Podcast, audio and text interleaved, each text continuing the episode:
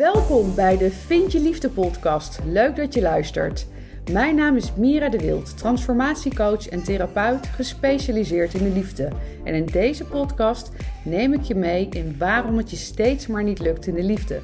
Je bent een succesvolle vrouw die alles goed voor elkaar heeft, maar toch komen steeds weer de verkeerde partners op je pad. De emotioneel onbereikbare man, een man met narcistische trekken, die maar op één ding uit is, die al in een relatie zit, of de man die zich niet kan wil binden. Misschien ben jij het wel die zich niet kan binden. Ben jij er klaar mee en is het tijd voor jou om naar binnen te keren, zodat je wel de liefde gaat vinden? In deze podcast ontdek je hoe. Veel luisterplezier.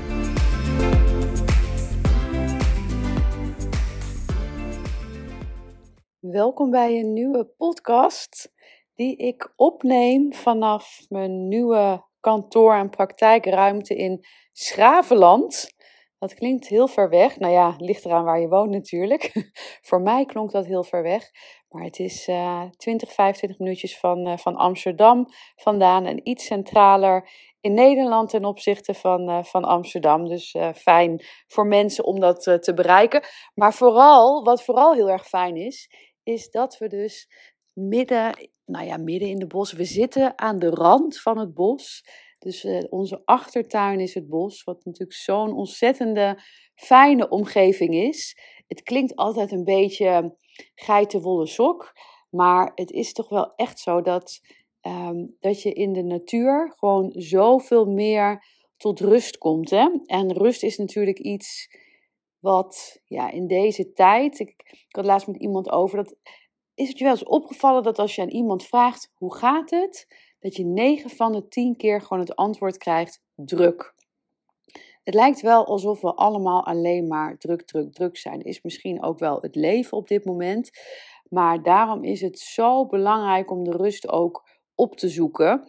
Om jezelf ook, ja, eigenlijk die tijd, die tijd met jezelf te geven. Even gewoon goed de dingen die gebeuren te laten landen, dingen te laten ventileren.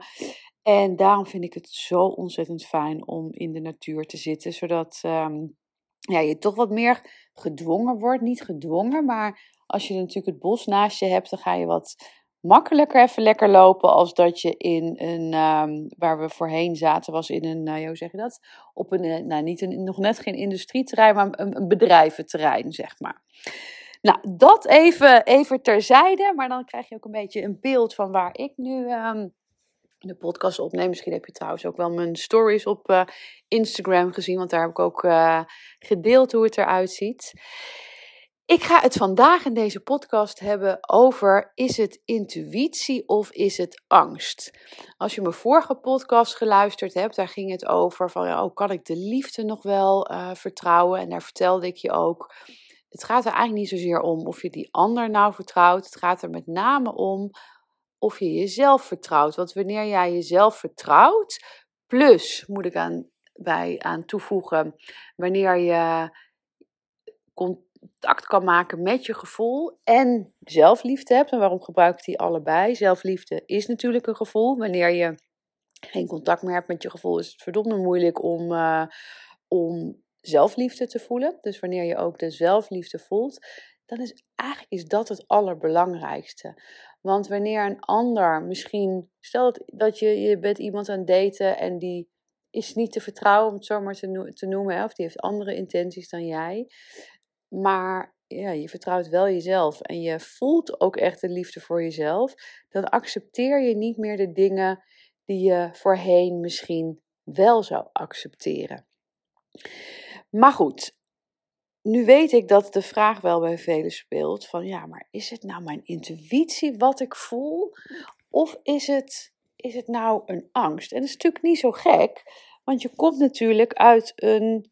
Nou ja, je, je komt uit een patroon van liefdespijn. Daarmee bedoel ik, je hebt de liefdespijn vaker gevoeld. Je hebt misschien een patroon in steeds maar de verkeerde partners aantrekken.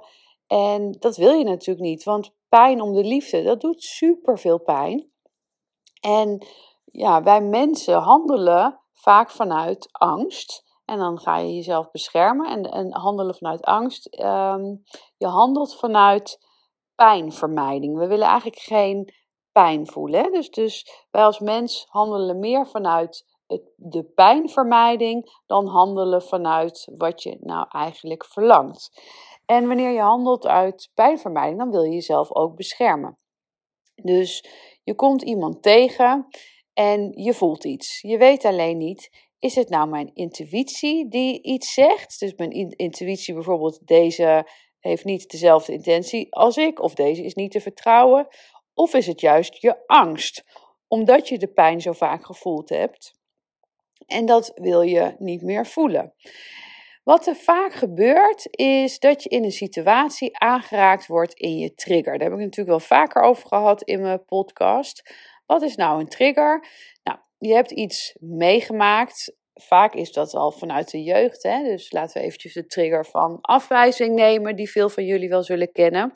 Je bent afgewezen, of je hebt in ieder geval afgewezen gevoeld door je vader of door je moeder. En dat hoeft niet te zijn doordat ze jou letterlijk afwezen. Van uh, ik, uh, ik uh, wil niet bij jou zijn, of ik vind jou niet lief, of ik hou niet van je. Dat zijn meestal niet de dingen die, dat, die ouders tegen hun kind zeggen. Kan natuurlijk wel, maar ik bedoel bijvoorbeeld dat je een emotioneel onbereikbare vader of moeder hebt gehad. Of misschien uh, het kan natuurlijk wel zodat je vader niet in je leven is geweest. Of je vader was heel veel werker, waardoor die er niet was. Jij hebt in ieder geval je afgewezen gevoeld. Dus dan wordt dat vervolgens een trigger. Dat neem je mee de rest, uh, de rest van je leven. En omdat daar zo'n diepe pijn zit, die je waarschijnlijk ook niet verwerkt hebt, kan je vaak nog niet eens als kind. Hè, dat dat soort emoties zijn niet te bevatten. Dus laat staan uh, hoe je die ook, ook moet gaan verwerken. Dus dat neem je mee. Ik vergelijk het altijd met zo'n zo'n ijzeren pot, hè, die je dan eigenlijk bij je in je hartzone die daar zit. En daar zitten die onverwerkte emoties, de pijnen die, uh, die je nog hebt.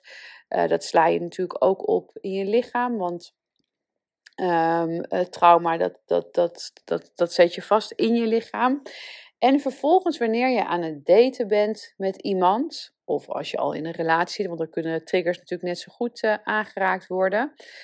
Maar ik krijg de vraag meestal over, uh, krijg de vraag meestal wanneer je in een datingsituatie zit, van is het nou intuïtie of angst?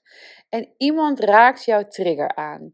Dus um, vaak is dat in eerste instantie dat het je terugbrengt naar een vorige relatie. Hè? Bijvoorbeeld, je hebt een relatie gehad met een man die al in een relatie zat. Nou, je was helemaal verliefd op hem en hij was ook helemaal verliefd op jou.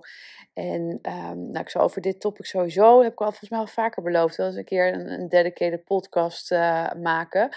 Um, maar waarschijnlijk uh, belooft hij jou ook dat hij, of zegt hij jou dat hij liever bij jou wil zijn, maar heeft hij een of andere reden waarom hij niet weg kan en jij gelooft dat en jij pikt dat eigenlijk ook. Hè? Um, maar dat betekent dus dat je hem niet altijd kan bellen. Hij is dus niet altijd bereikbaar, omdat hij ook thuis kan zitten en het is toch een geheime relatie. Nou, die relatie is uiteindelijk overgegaan en je bent weer met iemand aan het daten. En dan kan het natuurlijk zijn, wanneer je deze persoon probeert te bereiken en die is niet bereikbaar, dat jouw oude gevoel vanuit die relatie met die bezette man naar boven komt. Hè? Want ik kan me zo voorstellen dat je daar heel veel frustratie om hebt gevoeld. Dat, dat geeft een bepaalde onmacht.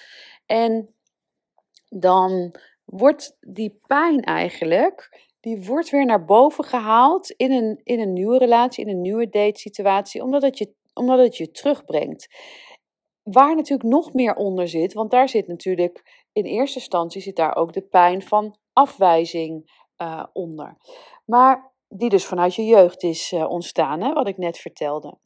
Maar wat gebeurt er nou als je in je huidige situatie eigenlijk die oude pijn weer naar boven komt en ook de oude angst, dan is natuurlijk, dan gaat dat spelen van, hé, hey, maar is dit nou mijn intuïtie of is dit nou mijn angst? Kijk, want als iemand niet bereikbaar is een keer, of misschien wat vaker, uh, dat hoeft natuurlijk helemaal niks te betekenen. Want het kan gewoon zijn, hij is druk op zijn werk, of hij is even bij vrienden, of ja, we, hebben allemaal een reden waardoor we even niet bereikbaar uh, zijn. Moet dat meteen wat betekenen? Volgens mij niet. En het is ook wel een interessante, want ik, uh, voor degene die mij op Instagram volgde, ik uh, ga binnenkort dus een hele leuke podcastserie opnemen met een man, zodat we ook de um, visie van een man eens kunnen horen, het verhaal van een man en misschien wel mannen. Um, maar daar, eh, hoe dat tot stand is gekomen, is dat ik dus een, uh, een lunch had en we belanden in, in een gesprek over de liefde. En het werd zo'n leuk gesprek dat we dachten, nou, daar gaan we een podcastserie voor uh, over opnemen. Maar daar hadden we het ook over dit onderwerp. En dat zal ik dan ook aan hem zelf gaan vragen. Maar hij vertelde ook van dat hij, dat hij zei: Ja, was, ik had een, was met een vrouw aan date en ik vond haar echt leuk. Maar op een gegeven moment ging ik, ja, ging ik een paar dagen naar mijn familie toe. En ja, heb ik haar niet geappt. Maar ja, voor mij heeft dat helemaal niks betekend. In de zin was niks. Ik vond haar nog steeds heel leuk, maar ik was gewoon even met mijn familie. En dat, ja, dat, dat, ik vond haar nog steeds net zo leuk als daarvoor. Maar zij schoot vervolgens, zij werd natuurlijk waarschijnlijk geraakt in de, in de oude pijn. En ging vervolgens eigenlijk die oude emoties en haar angsten uh, botvieren op hem. Ja, en wat gebeurt er dan? um, ja, dan kan je zomaar iemand eigenlijk een beetje van je, van je afduwen. En dan, ja, dan komt dat doordat jouw oude angst, of het niet je oude angst, maar je oude pijn, je trigger dus wordt aangeraakt. En je schiet dan vervolgens in je angst en gaat reageren op de ander. Wat het natuurlijk allemaal een beetje moeilijk maakt, is dat het natuurlijk, ik kan me natuurlijk echt wel voorstellen, als jij maar het, daarom is het ook wel zo interessant om dat gesprek met uh, een man-vrouw gesprek te hebben. Want dat is natuurlijk ook wel een beetje het verschil misschien tussen een man en een vrouw. Um, hoewel ik me ook wel voor, stellen, kan stellen dat vrouwen misschien ook zo reageren. Maar goed, dat zie ik in de praktijk uh, wat minder. Dat wanneer iemand. Kijk, je hebt bijvoorbeeld iedere dag contact met elkaar. En de andere gaat naar, naar zijn familie toe. En die laat niks meer horen. Mag je natuurlijk best wel wat van vinden. Hè? Mag je natuurlijk best wel jammer vinden. Ehm, of misschien heb je er nog wel heftigere emoties bij, omdat die trigger ook wordt aangeraakt. Maar daarin is het dus belangrijk om even een stap terug te nemen van de situatie, het te laten landen. Omdat wat je vaak gaat doen, is al die emoties die je voelt, die ga je dan botvieren op de ander. En dat is niet helemaal eerlijk, want, want omdat er vaak ook nog oude pijn bij gaat komen, en ik zeg dat dan altijd, hè, van je trekt als het ware die rugzak achter op je rug, die trek je open en die giet je als het ware over de ander heen. Dus die ander krijgt eigenlijk van alles over zich heen wat niet per se van hem is. Neem natuurlijk niet weg dat je dingen niet bespreekbaar kan maken. Dus je kan best wel uh, benoemen dat je iets niet leuk vindt of dat je iets jammer vindt. Dus bijvoorbeeld um, wanneer je niks hoort dat, um, ja, vraag het gewoon even. Dat is vaak, vaak, ga, vaak, vaak gaan we, ga, je, ga je dan zoveel bij de ander neerleggen, wat meteen zo zwaar wordt. Terwijl, ja, je kan hem ook zelf even bellen van, hé, hey, hoe is het? En, en, zonder daar een ding van te maken. Of je kan vragen uh, als je weer terug is van, hé, uh, hey, het viel me op uh, dat, dat ik niks van je hoorde toen jij bij je familie was. hoe, hoe, ja, hoe werkt dat bij jou? Of, of, of hoe is dat voor jou? Of, nou, maak er gewoon een gesprek van zonder dat het meteen heel erg beladen wordt. Want je kunt je voorstellen in het voorbeeld wat ik dan net noem, bij die man waar er dus niks aan de hand was en die krijgt in één keer van alles over zich heen, dat hij eigenlijk uh, even, dat hij dan een stap terug doet, dat, um, ja, dat wanneer je gewoon de vraag had gesteld en je hebt daar gewoon een gesprek over, dat er vervolgens niks meer aan de hand is. En dus dat is wel even een goede, dat, dat je, ehm, dat is wat, wat ik bedoel met die stap achteruit doen, dat je even eerst bij jezelf te raden gaat van hé, hey, wat, wat zit hier eigenlijk? Wat, wat is, dit, is dit van nu? Is dit iets ouds? Uh, heb ik daarin dus zelf nog dingen te verwerken? Alvorens dat bij de ander neer te leggen. En um, ja, je kunt dus gewoon wel ook een gesprek met iemand aangaan om iets te vragen zonder dat het nou per se heel erg zwaar wordt. Want um, het wil natuurlijk niet zo zeggen dat je geen, ehm, geen wensen meer mag hebben. Of dat jij, ja, weet je, misschien is het voor jou wel heel erg belangrijk dat je wel iedere dag contact hebt. Of dat je dat gewoon fijn vindt. Dan kun je gewoon met elkaar bespreken. En dan is het aan de ander om daar iets mee te doen. Hè? Dus stel in dit geval dat jij als vrouw zegt. Ja, maar luister, ik vind het eigenlijk gewoon als wij iedere dag contact hebben, vind ik het eigenlijk ook wel fijn als jij weg bent om gewoon even contact met elkaar te hebben. Of uh, dat je tegen mij zegt, nou, ik ga even naar familie, dus uh, je hoort even een paar dagen niks van me, maar we're cool, weet je. Vind ik, vind, vind ik gewoon prettig. Dat mag natuurlijk, dat zijn jouw wensen, dat mag je bij een ander neerleggen. Dan is het natuurlijk vervolgens aan de ander of hij daar iets mee kan, de ja of de nee. Want misschien vindt hij dat wel weer echt super vervelend. Ja, dan kan hij zeggen, nou sorry, um, ja, nee. Want als ik naar familie ga, wil ik me helemaal focussen op familie. En uh, Um, ja, dan vind ik het fijn om even niet meer met mijn telefoon bezig te zijn. Mag hij ook vinden. En dan is het vervolgens weer aan jou om daarin te voelen: oké, hoe belangrijk is dit voor mij? Want als dit voor jou een must is, hè, misschien is dit een beetje een. Dit is misschien natuurlijk niet het beste voorbeeld in dat dat een must is. Hoewel, voor sommigen misschien ook wel natuurlijk. Uh, maar dan is het weer aan jou om daarin te bepalen: oké, ja, maar dit is zo belangrijk voor mij. Als de ander daar niks mee kan, dan is dit misschien niet de allerjuiste match voor mij en dan scheiden onze wegen. Alleen, ja, wanneer je natuurlijk de liefde zo graag wil, dan is het lastig om zo sterk voor jezelf te kiezen. Terwijl dat natuurlijk wel heel erg belangrijk is. Dus de strekking van dit verhaal is eigenlijk ga eerst, kijk eerst bij jezelf, hey, wat, is dit iets ouds van mij wat ik nog aan heb te kijken?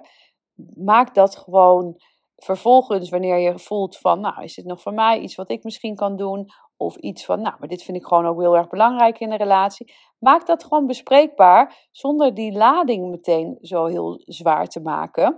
En kijk dan vervolgens hoe de ander daarop reageert en of dat of dat iets is wat, waar jij vervolgens mee kan leven.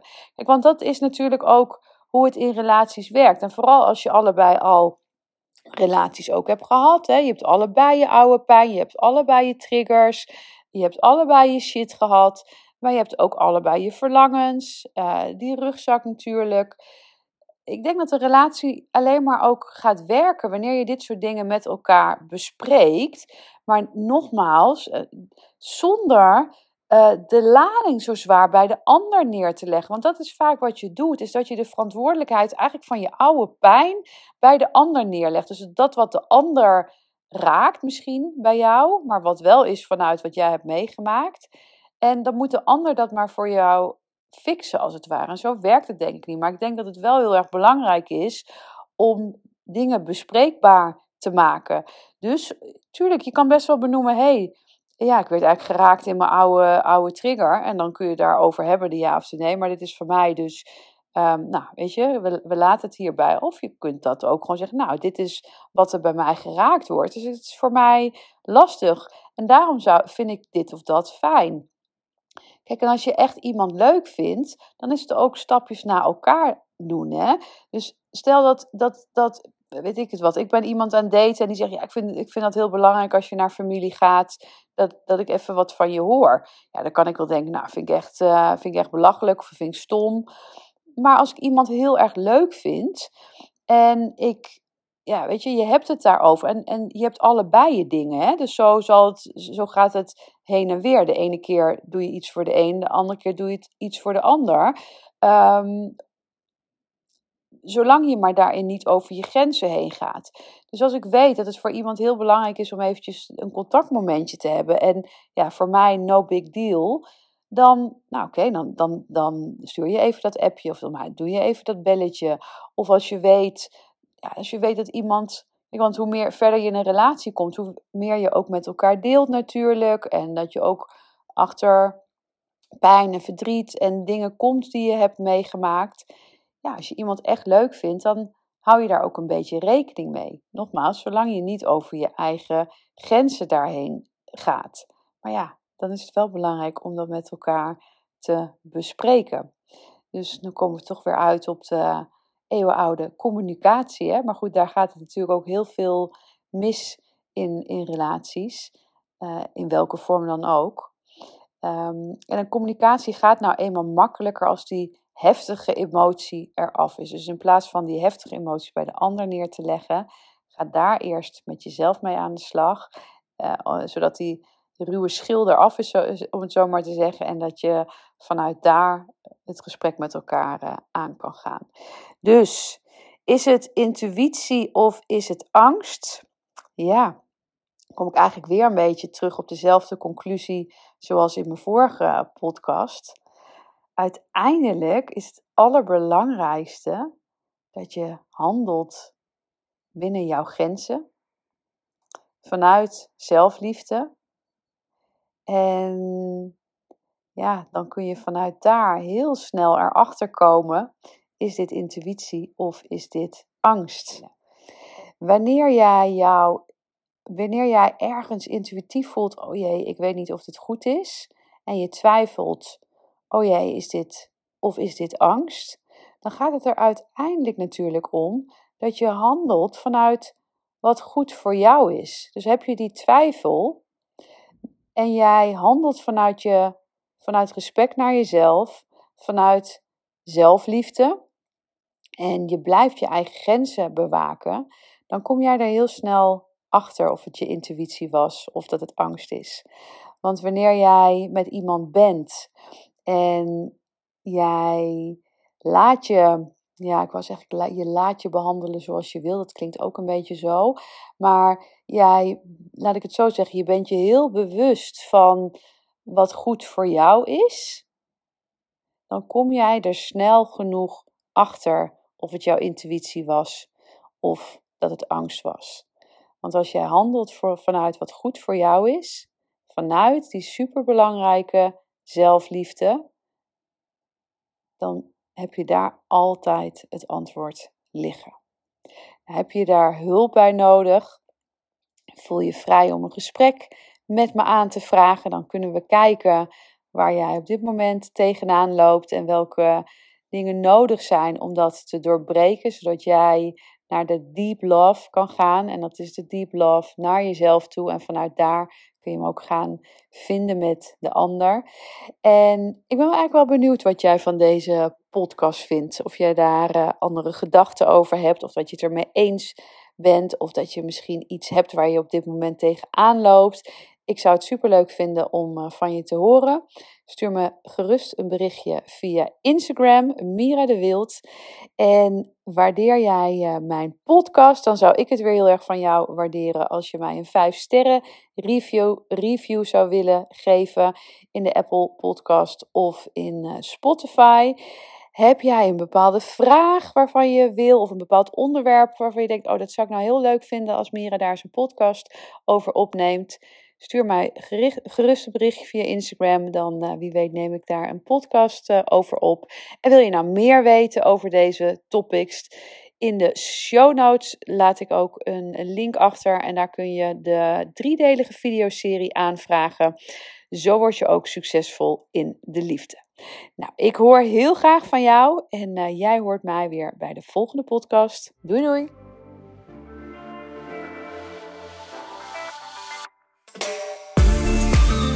Hey, hier ben ik nog even. Herken jij je ook in de vrouwen die ik persoonlijk begeleid in hun transformatieproces? Dan heb jij het vast ook supergoed voor elkaar in je leven, maar wil het in de liefde maar niet lukken. Je bent zo langzamerhand wel klaar met de liefdesdrama's en de verkeerde partners die je aan lijkt te blijven trekken. Ik snap dit helemaal.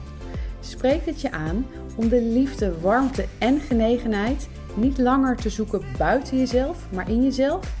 En wil je succesvol zijn op alle gebieden in je leven, dus ook in de liefde? Wil je dat ik met je meedenk over de stappen die je hiervoor mag gaan zetten? Vraag dan een vrijblijvend gesprek met me aan via www.miradewild.nl/gesprek. Tot snel!